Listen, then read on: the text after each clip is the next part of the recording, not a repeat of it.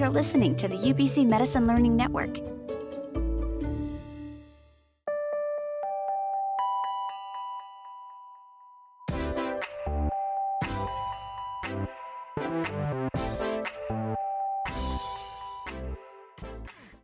You're listening to Metamorphosis, a podcast designed to help medical students navigate their medical careers. My name is Igor, and on today's episode, I'll be speaking with Dr. Janessa Laskin, a clinical associate professor of medicine in the Division of Medical Oncology at UBC. She's also the co founder and clinical lead for BC Cancer's personalized oncogenomics program. So, thank you so much for joining us, Dr. Laskin. My pleasure, Igor. Okay, can you tell us a little bit about your practice and what you kind of do on a daily basis? Sure. So, uh, as you said, I'm a medical oncologist. So, that means that I uh, think about chemotherapy and how chemotherapy may help the patients that I, I see, or, or in a lot of cases, may not help um, because with not choosing to use treatment is just as important, if not more so, than trying to pick the right treatment for people. Um, I personally specialize primarily in lung cancer, so about 80% of my practice from a clinical perspective is lung cancer. And then I also see people with head and neck cancers. And I work here in BC Cancer at the Vancouver site, which is a teaching and research uh, facility as well. So, uh, a big part of my job is seeing residents, medical students, and fellows. Uh, so, they're integrated into my clinic, and I, I do often mentor students in research projects and, and, and so on. Um, and then I also have the opportunity to do a variety of different research projects. So I um, am the principal investigator of a number of clinical trials, or else I enroll patients on clinical trials with my colleagues. So that's usually new treatments that are coming along for patients, which is a really exciting part of oncology.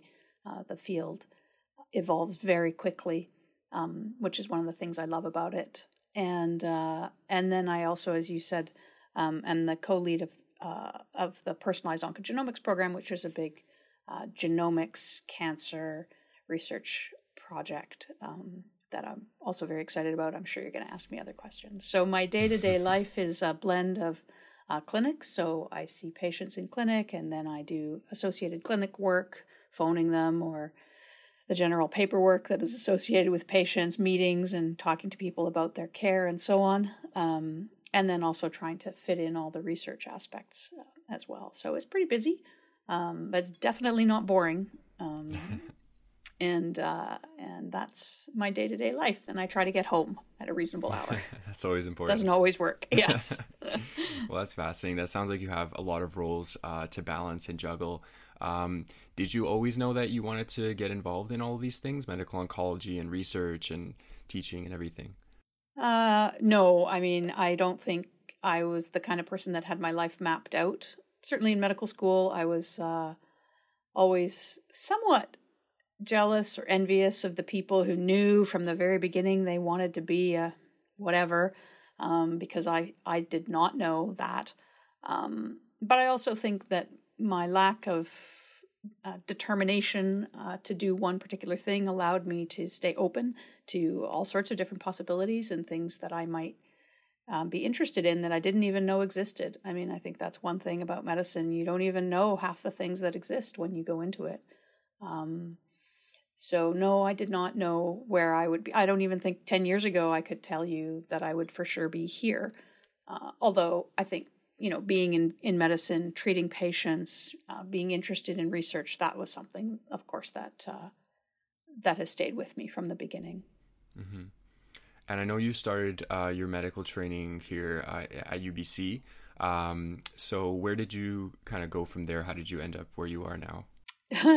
yeah, well, I um I grew up in BC, so when I graduated high school, I decided to go to Montreal, which I had never been to, just for an adventure. So I went to McGill, and at, the time I did some science and uh, a bit of genomics actually in my undergrad, where I got to you know stick Drosophila on those waxy sticks and try to see their legs and figure out what kind they were.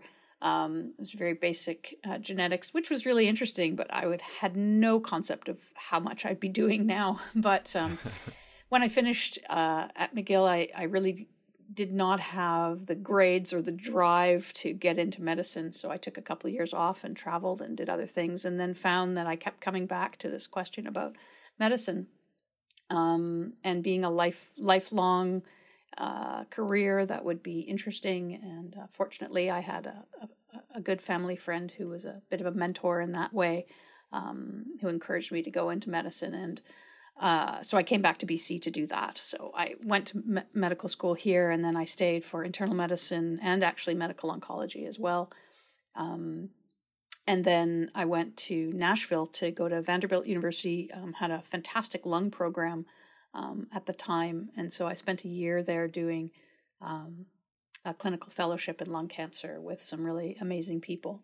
Uh, and then I um, did not want to live and work in an American uh, institution where I'd have to deal with insurance questions. And uh, I guess I found my true socialist medicine roots at that point, um, and uh, decided to come back to Vancouver. So I've been on staff here since uh, 2003, which makes me very old. but it was a very good experience to to to to live and work um, somewhere else, particularly the United States, mm-hmm. because I think we have this idea that the Canadian medical system is in some way inferior, or that we don't have the kind of research, and that's that's not at all true. We have an amazing system. We have to be a lot more focused uh, about our research and the questions that we ask. So we can't do everything, but I I um, truly believe we have a, a very workable system that uh, provides excellent patient care. So was it just the sort of um, administrative, like insurance um, kind of thing? That is that what kind of drove you away from working in the states, or were there other uh, differences that you noticed that you didn't? How far and wide is this broadcast? no, I I loved working there, um, and uh, you know, uh, it was it was a wonderful opportunity to see. I think, um, yeah, a significant portion of my family is American, so uh, still I uh, did feel like I was in a foreign country for sure mm. in the southern U.S. Um, I think it mostly highlighted the differences um, and allowed me to to have some clarity in terms of where I thought I wanted to make a life and practice. Mm-hmm. Well, it's nice to know that you took a bit of time off um, before you went into medicine. And I think that's something that a lot of students are worried about, you know, taking breaks or time off and and you know i think it's very important to focus on our mental health especially. So can you speak a little bit on that why you decided to take a year off or um, you know how that impacted your um, ability to get into medicine do you think if that made a difference or? Yeah yeah. I mean i think that there were a lot of people i did my undergraduate with who were you know in all of the get into medical clubs and and were determined and that was their focus and I just didn't feel like that was me. Um, uh, so uh, I think I, I I still did all my prerequisites, but I just didn't um, have that determination, I guess, and I feel like that allowed me to have more fun and and do more interesting classes. I did a I did a minor in history and philosophy of science, which was fantastic and really interesting, and I think broadened by experience in terms of being able to think about how medicine changes over time and the, how scientific questions evolve and and think about philosophy and psychology. Uh, none of those things were open to my my friends who were just hardcore medicine keeners and i mean all power to them a lot of them got into medicine and they've done great that just wasn't that just didn't speak to me so mm-hmm when I graduated, I really didn't have any idea what I was doing. I um, I spent some time in Africa working in a small village. I I traveled around. Um, I actually had two years off. I then had to go and do some biochemistry, get my grades up, so that I could actually uh, get back to to medicine and and and came at it with a bit more maturity and a determination that that was really wanted what, what I wanted to do. To be honest, I think it really helped me in terms of getting into medicine because um, I was able to talk about something else. At the time, interviews, um, I think they're structured quite differently now, but at the time it was just a conversation with three different physicians. And because my uh, experiences were so different than everybody else, you know, living in a foreign country and doing other things, um, had my application stand out a little bit more. So actually, I think it was an advantage. I'm not sure it would be now because they're so structured, those interviews. But, you know, if a 100 people come along and they all have excellent grades, how are you going to remember and choose? Uh, um, so doing something different, I think, is is actually quite helpful, and I still believe that's true.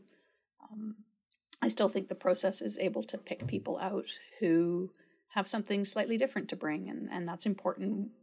The truth is, when you're doing medicine, you're dealing with people uh, all the time. you're dealing with people, and you're teaching people. You're talking to people. You can't just have one cookie cutter type of medical doctor. That that doesn't work. You have to have a variety. So I, I guess I represented that variety at the time. Mm-hmm. And during your time in medical school, were you involved in a lot of extracurricular things as well? And did some of them inform kind of your decision which residency you wanted to be? Well, as I said, I was lucky. I had a close family friend who was an oncologist. And so from the very beginning, I was um, allowed to come and, and spend some time in an oncology clinic, which was a really wonderful experience. At the time, our program was very didactic in nature, so we didn't really even see patients until third or fourth year. Um, mm-hmm. So the ability to go and sit in a clinic and hear real conversations from the very beginning was a huge advantage to me, and it made me comfortable about oncology, which I think is a is a problem because when you uh, unless you're in an oncology environment in a clinic with oncologists, you don't see the joy and the laughing and the you know the the long term follow up and the uh, you know the difficult conversations but also just the day-to-day nature of of what oncology is like. You don't really experience that with oncology patients in the hospital. Um, so i think i got a really good clear view of oncology from an early start but i still wasn't sure that that's what i wanted to be. Extracurricular stuff honestly hardly remember. I uh, i think i did some things but but uh, i think i mostly was just focused on trying to memorize the Krebs cycle and where the loops of Henle were and what they did and, and all that stuff. Yeah. Well, can you tell us a little bit about what medical oncology entails and how is it different from other types of oncology? Well, there's, I guess, there's medical oncology and radiation oncology, which is about using radiation. Um, and then there's surgical oncology. I suppose uh, there are surgeons in a variety of different surgical disciplines that focus more um, and so, you know, surgeons are surgeons, so they thinking about things from a surgical perspective. Um, medical oncologists are internists, so we we are comfortable with weighing pros and cons. There's not usually a hard and fast yes no. It's a lot of weighing um, these individual balances for patients, um, which is uh, not as much a surgical mindset, I think. Radiation is somewhere in between. Again, it's a surgical kind of intervention in the sense that it's a focused intervention. Um, and usually, radiation oncologists are really fascinated by the machines and the physics um, and the math and the problem solving of all of the different uh, body systems and how they can use their computers to best uh, focus their magical beamy rays um, at the cancer. So um, they are all three specialties extremely important um, in cancer treatment, but quite different. Um, one of the things I love about oncology is actually its multidisciplinary um, approach. So I'm the kind of person I I like working in a group. I like working in a team. I, I like bouncing ideas off each other. Um, I'm fine with being wrong occasionally about uh, things, and so I like the input of other people, and and that's critical when you're an oncologist. Um, and um, so, at the heart of the three oncology specialties, they are quite different in terms of who you are as a decision maker um, and how you like to approach problems. I think radiation and surgery is much more yes, no, let's try an intervention or not. And medical oncology is um, much more um, individualized, I guess, in a mm-hmm. decision making framework. Great. And so, how long is the residency program for that? What's sort of the pathway to getting into uh, medical oncology? Um, well, first you have to do uh, internal medicine. So, uh, usually that's a three year program at this point. Um, and it's really, really important to be an internist uh, in order to go ahead with oncology. Um, our patients are often very sick, their complications are significant. We need to be very comfortable with all of their pre cancerous comorbidities. um, so that we know what we can ignore and what we can't. Quite frankly, most of medical oncology is administering poisons. Um, no matter how sophisticated we get with our targeted therapies, they still have a lot of side effects.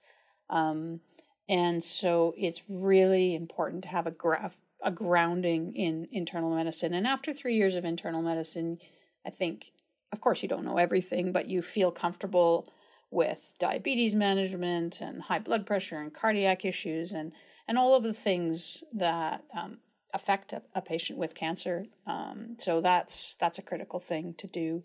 Um, and you also need, you know, you you have the opportunity in internal medicine to take a couple of months of each different specialty, so that you can be comfortable with different antibiotics from infectious diseases and um, uh, just all you know all the different um, organs that are affected. And then it's uh, two years of medical oncology focused training which is usually a rotation around different body organs. I mean right now oncology is still divided by the cancer primary site so it's you know lung cancer starts in the lung can spread all over the place but it's lung cancer um, and so we have residents rotate through the different organ systems, learning how cancer affects these systems and all the different treatment approaches. And, uh, you know, medical oncology is almost entirely outpatient based. Uh, so that's a big learning curve too, because a lot of what you learn in internal medicine residency is hospital based practice. And you have to learn how to deal with phone calls, how to figure out who's sick and who isn't based on a phone call, and who you need to see, and how people handle medications at home. And so that's a big learning curve as well. And then a lot of us, if you want to do research, a lot of us do a year or two of a fellowship afterwards. So just to have the opportunity to dive deep into a particular organ system and, and really feel like you're an expert in that. So, would you say that it's a good um, specialty for somebody who enjoys that sort of wide scope of um, practice? Yeah, I think you you know the way i approached trying to figure out what i wanted to do is is by the process of elimination. Um, and i'm not sure that that's how everybody should do it by any means but um, this is what worked for me. I clearly was not a surgeon from the very beginning uh, n- uh, you know i greatly admire surgeons but i don't have that kind of immediate confidence about cutting something out or not um, i like to sort of mull over a problem and look at it from lots of different directions. And that's, you do not want a surgeon that's doing that. Hmm, maybe I should take out your appendix. Ooh, maybe I shouldn't. You just want someone to make a decision. Uh, so I was clearly not a surgeon. And I liked family practice, but you know, it was terrifying. How are you supposed to see and evaluate patients so quickly um, with all manner of different problems? Um, I, you know, you see a hundred people with a cold and one of them has leukemia, and if you miss it in that five minutes, you've failed. That's that was way too much pressure. I greatly admire family doctors. I did not want to do that. Um, and so that's sort of, you know, I just eliminated a bunch of things. I ended up with thinking about pediatrics, which is quite similar to internal medicine. Um, just, you know, uh, you have to deal with a lot of parents when you think about pediatrics. So I wasn't sure about that. Um, and so, you know, internal medicine allowed me to delay my hard and fast decision making. And honestly, it comes at you really fast. Medical school, you you have to kind of know by third year, um, and that's not a lot of time to experience things. So I liked the idea about delaying this complex problem solving, specialization issues um, by doing a couple years of internal medicine. Um, and and then I was able to explore those different subspecialties. Uh, so uh, again, it was about things I've already mentioned, like le- like learning and keeping up with different um, treatments that come uh, fast and furious, uh, not getting bored, um, interacting in a very meaningful way with patients, um, and this group based problem solving with lots of different options that you have to figure out who this person is in front of you, what their cancer is like, what all their other problems are, and um, try to come up with something that is meaningful for them. Um, so that's, yeah, I lost track of your question now. Maybe that's part of the problem with being an oncologist. no, that's that's great. but I think yeah, you know, it keeps it it it is one of the things I liked was balancing all the different parts of a person into making their decision about their specific treatment. And you know, one thing about oncology, which um, can be very difficult and can create a lot of pressure, but I also think um, is really helpful for sustaining interest, is that what you're dealing with is an incredibly important time in someone's life. And it is a privilege to be able to help somebody, even if all you can do is help them see that this is a difficult situation, that their life is limited, um, and that they they have to really prioritize and think about the time and energy that they have left in the world. Those are really important discussions, and I felt that they were a meaningful way to spend my career. You know, I, I'm here for 30 years. We put a huge amount of time and effort into getting here and school and training, and then you're here in the office doing things. I, I want it to have meaning. And with oncology, I felt like it has profound meaning and effect on patients' lives. And it's also changing really fast. The um, amount of treatments that we have now are significantly better than they were 20 years ago. The next 20, 25 years going to be an amazing explosion of all sorts of different um, treatments and opportunities for patients. It's a really exciting time to be an oncologist. Um, I didn't find that as much with the other subspecialties. So for me, it was pretty easy. Right. One thing I found was, you know, a lot of people found it really sad, um, and it can be incredibly sad. But I also felt like it was an opportunity to really help people. And so, of course, it can be sad, but you know, a heart attack is sad too. Uh, it's it's just a different way of of becoming involved in people's lives and and and helping, and so that um, made it more meaningful to me. I did do a couple of different rotations. I knew I wanted to do oncology. I, I did think about other subspecialties as well, but I guess I thought about the bread and butter of what I wanted to see every day. Um, because I think it's hard when you're training, everything is so new and exciting, and you're focused on learning that specialty. But you know, once you've been a, a an oncologist or cardiologist or whatever for five years, y- you know all of the medicine. I mean, you're going to learn a few new things, but you know it all. So, what is going to keep you interested day after day after day um, when you're seeing the kind of bread and butter stuff? and that's a really helpful thing i think to think about it's it's hard to imagine what it's like after you know everything and then you're out there in practice um, because it's easy to get uh, attracted to the the new learning and all of the excitement around a particular subspecialty but if you think forward okay how, what's this going to be like in 10 years when i'm seeing my nine thousandth diabetic or or or you know yet another person with COPD or something like that. And if that speaks to you, that's wonderful because we need all of those things. For me, I needed to have something that I knew was going to change more rapidly over time. Mm-hmm. And so you also mentioned that there's a lot of teamwork involved uh, in your specialty, and that's also something that you enjoy. Definitely, I like the interaction with with other people. You know that that can create conflict, and um, that's okay. Uh, there's uh, there's room for that in in anything you're practicing. So uh, I did I do like the teamwork aspect of it. Not just, of course, other oncologists, but I work closely with a nurse practitioner. Um, there's RNs and LPNs in the clinic all the time. Pharmacists are integral. Um, speech pathologists, nutritionists. I mean, it's a big team of people all looking after someone, and I I like that. I like that aspect of it. Is there anything that you dislike about what you do? Well, I think uh, at some at some point, politics and administration is frustrating for everybody, and I I think that happens no matter where you are. So I work in a big hospital. I don't have much control over my computer or you know what kind of uh, schedule I have to a certain extent or who's working around me.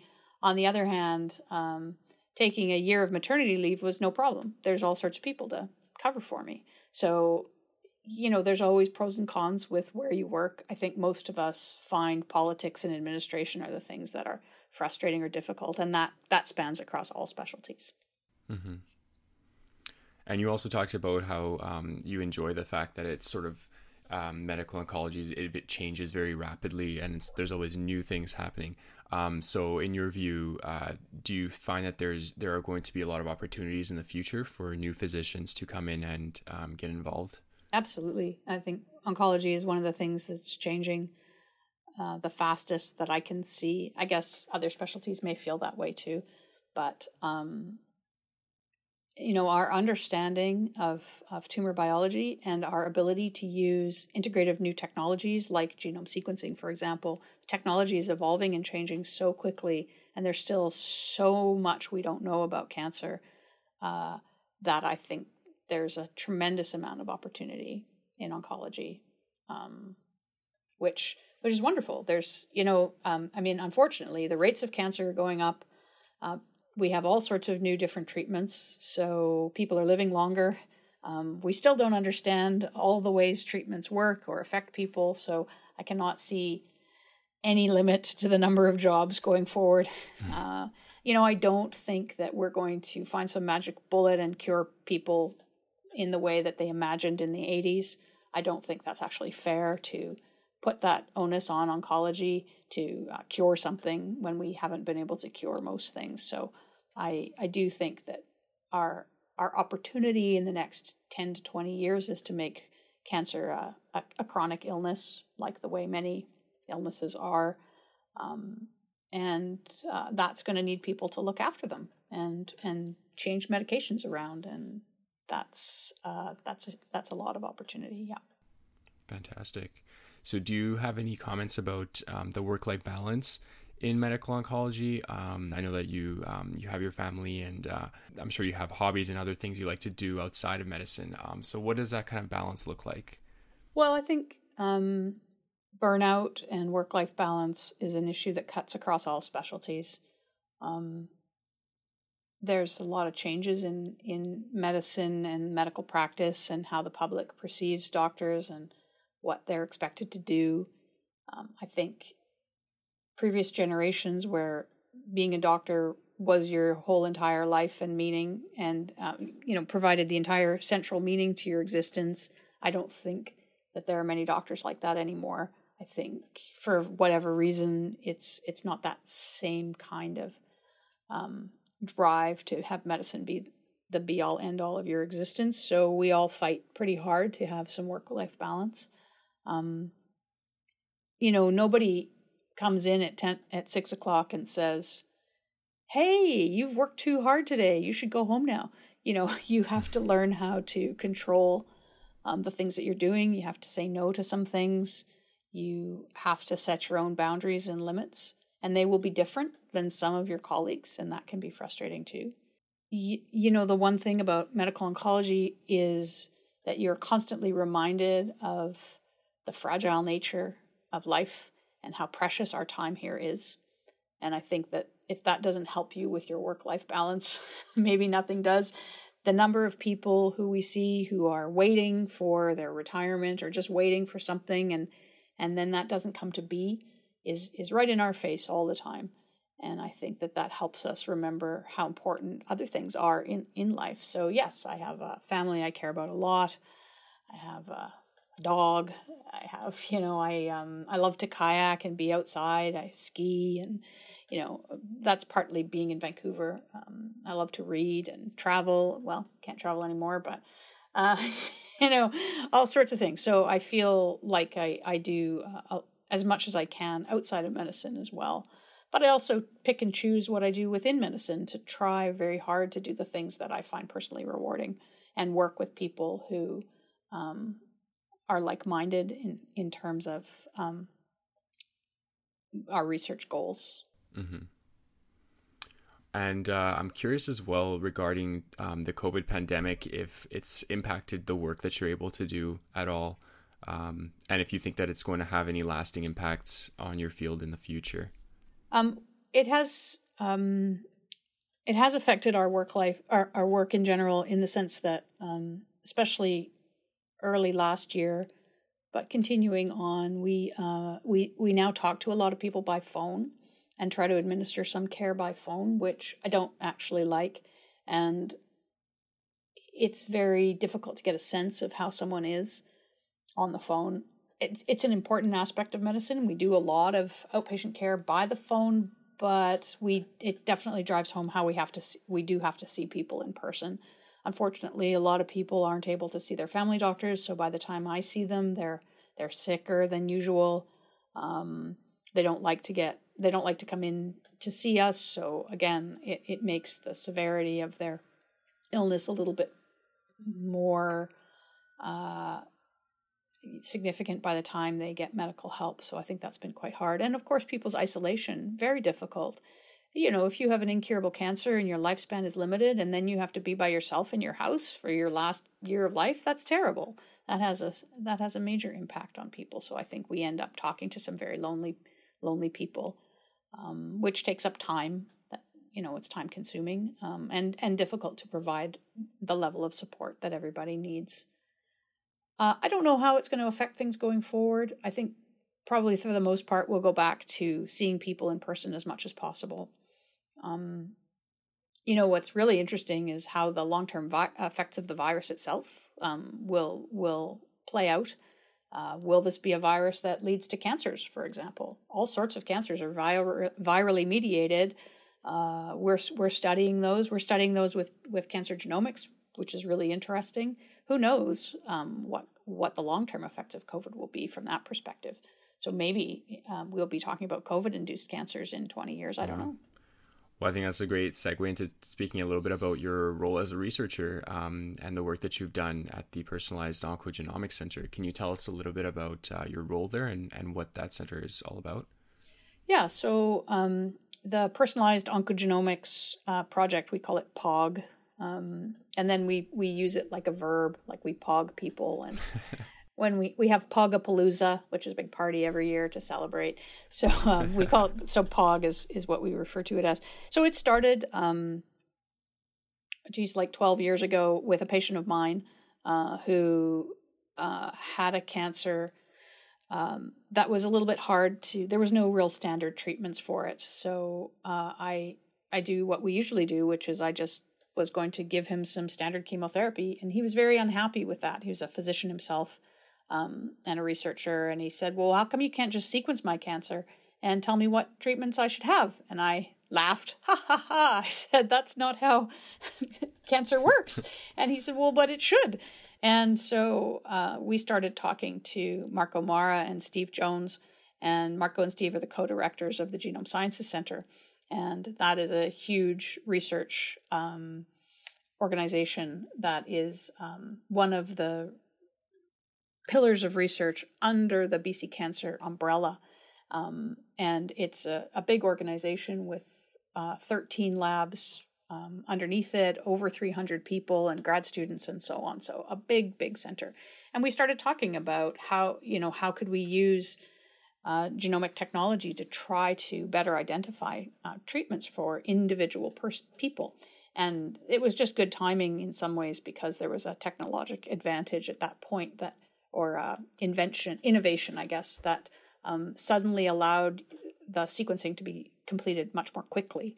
Um, and so we started down this project and we sequenced this patient and I used the, that information to pick some treatments and and that sort of uh, led eventually to the start of POG, which um, we launched in 2012, and it really started as a as a feasibility study. Could we biopsy patients and and sequence their cancers, and would clinicians be interested in the information that came out, and would we be able to use it to better understand that individual person's biology and try to fix, or sorry, try to find drugs that matched up in some way to what was driving their cancers.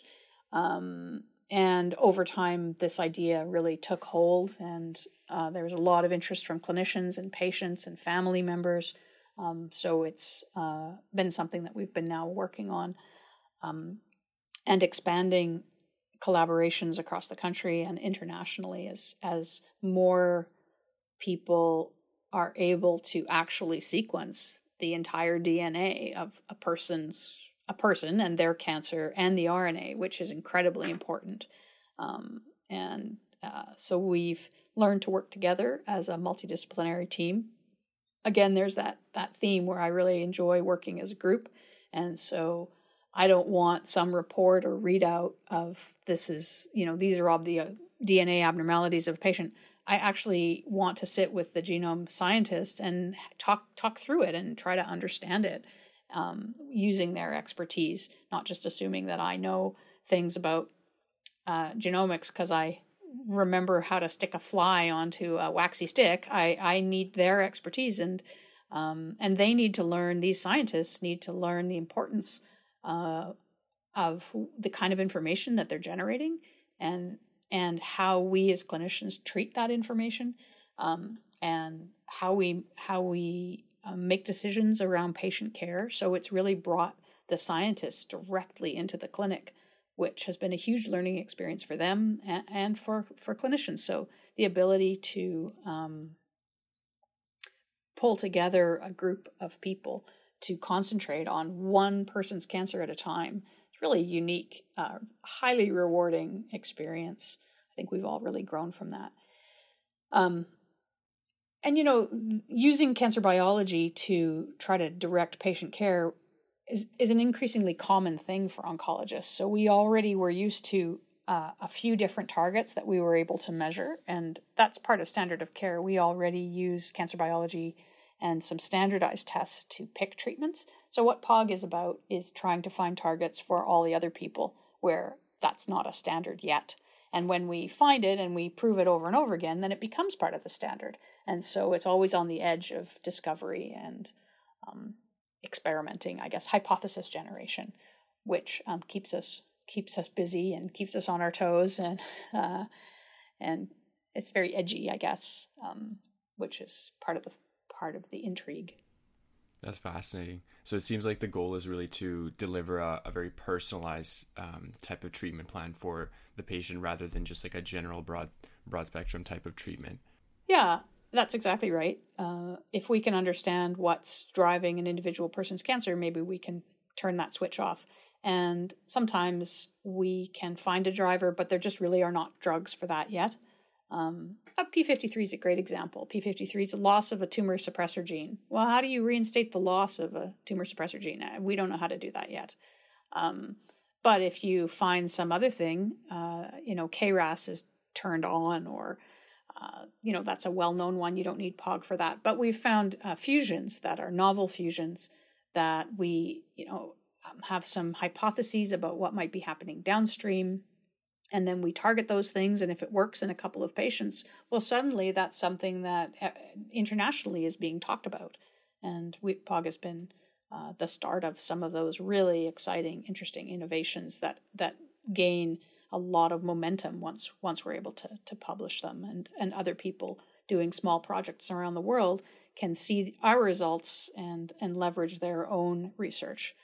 Uh, so it, POG has been a catalyst for a lot of different projects, and in fact is the catalyst for a big um, pan Canadian data sharing project that the Terry Fox um, Research Institute and Foundation have been working with the federal government to launch this project called the Marathon of Hope um, Cancer Center Network. So, Marathon of Hope Cancer Center Network is about um, creating uh, a national database of 15,000 fully annotated uh, cancer genomes. So, if patients' cancers that have DNA and RNA sequencing and all of the clinical information that goes around that um, will be uploaded and shared uh, across Canada, um, which uh, then we can leverage for all sorts of ex- extremely exciting projects and and uh, hopefully use that information to then um, develop new trials and um, understand tumor biology in a variety of um, different types of people and populations. Canada is so wonderfully diverse that uh, being able to do research in that environment is very exciting. That sounds amazing. So yeah, yeah, POG has um, got a lot of uh, it's it's has the ability to enable people to do all sorts of different kind of research. Mm-hmm. Is there is there maybe a like a website or somewhere where students can go to check this out and see if they're interested in um, in POG or, or the research that you're doing? Yes. Uh, uh, I think if you Googled um, personalized oncogenomics, you'll you'll end up at the the um, the Genome Sciences Center website. Okay. Uh, actually, there's a, a, quite a lot of information there. There's a bunch of videos um, explaining different aspects of POG. Um, and our team just put through a successful grant to actually create a POG video that um, speaks more directly to the learning objectives of POG and so mm-hmm. on. So, so yeah, if you if you searched that, personalized oncogenomics, BCGSC. Perfect. Wow. Well, um, I guess I just want to ask you: uh, Is there anything else that you wanted to tell um, medical students, um, residents, or um, prospective students, anybody who might be interested in medical oncology? If you have anything, any advice for them, or anything else you want to tell them? That's a very open question, Igor. I mean, I think that there's a huge amount of pressure in in medical school to pick the thing that you're going to devote your whole life to um, and I think it's okay to leave yourself open to change and experience and and and have an idea of what interests you, but not be scared that you have to pick the right thing right now because you you can change and evolve your career. It just takes energy and motivation to do that. Um, oncology is very very interesting and exciting. Um, and it is about helping people, but a lot of it is just about the energy and motivation to keep coming to work every day. Uh, and that speaks to the burnout question you asked. How do you how do you maintain your interest uh, 20, 30 years later? Um, it's it's that you find your job meaningful, engaging. You like the people that you're working with, and you uh, are making a difference in patients' lives, but you're doing that in a way that engages your brain. And that's, I think that's why we're all in medicine. It's, it's that kind of problem solving. Mm-hmm. So if that's the kind of person you are, then maybe medical oncology is for you. And I think uh, maybe having a dog might help uh, mitigate some of that burnout too. You've got uh, Toby in your background there. yeah. Nobody is ever as happy to see me as the dog. that's uh, no i think surrounding yourself with family and friends those are critical. You've got to be reminded of the outside world and you know how important life is. And you know seize seize the day it's true. You, you do have to seize the day. If anything cancer tells you how precious life is. Covid can change your life in a minute. Um and so don't put off those things that you want to do you know a group of us learned to snowboard when we were all post call from CTU. It was crazy, and we got injured and whatever. But you know, you this is this is the time, and and you should make make use of it.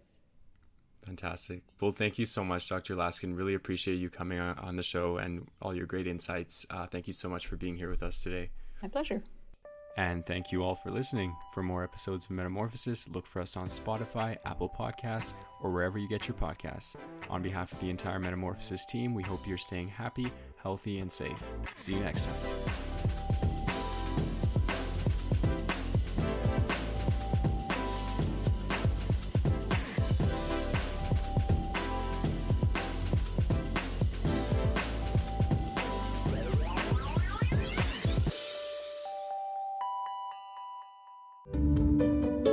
Been a presentation of the UBC Medicine Learning Network.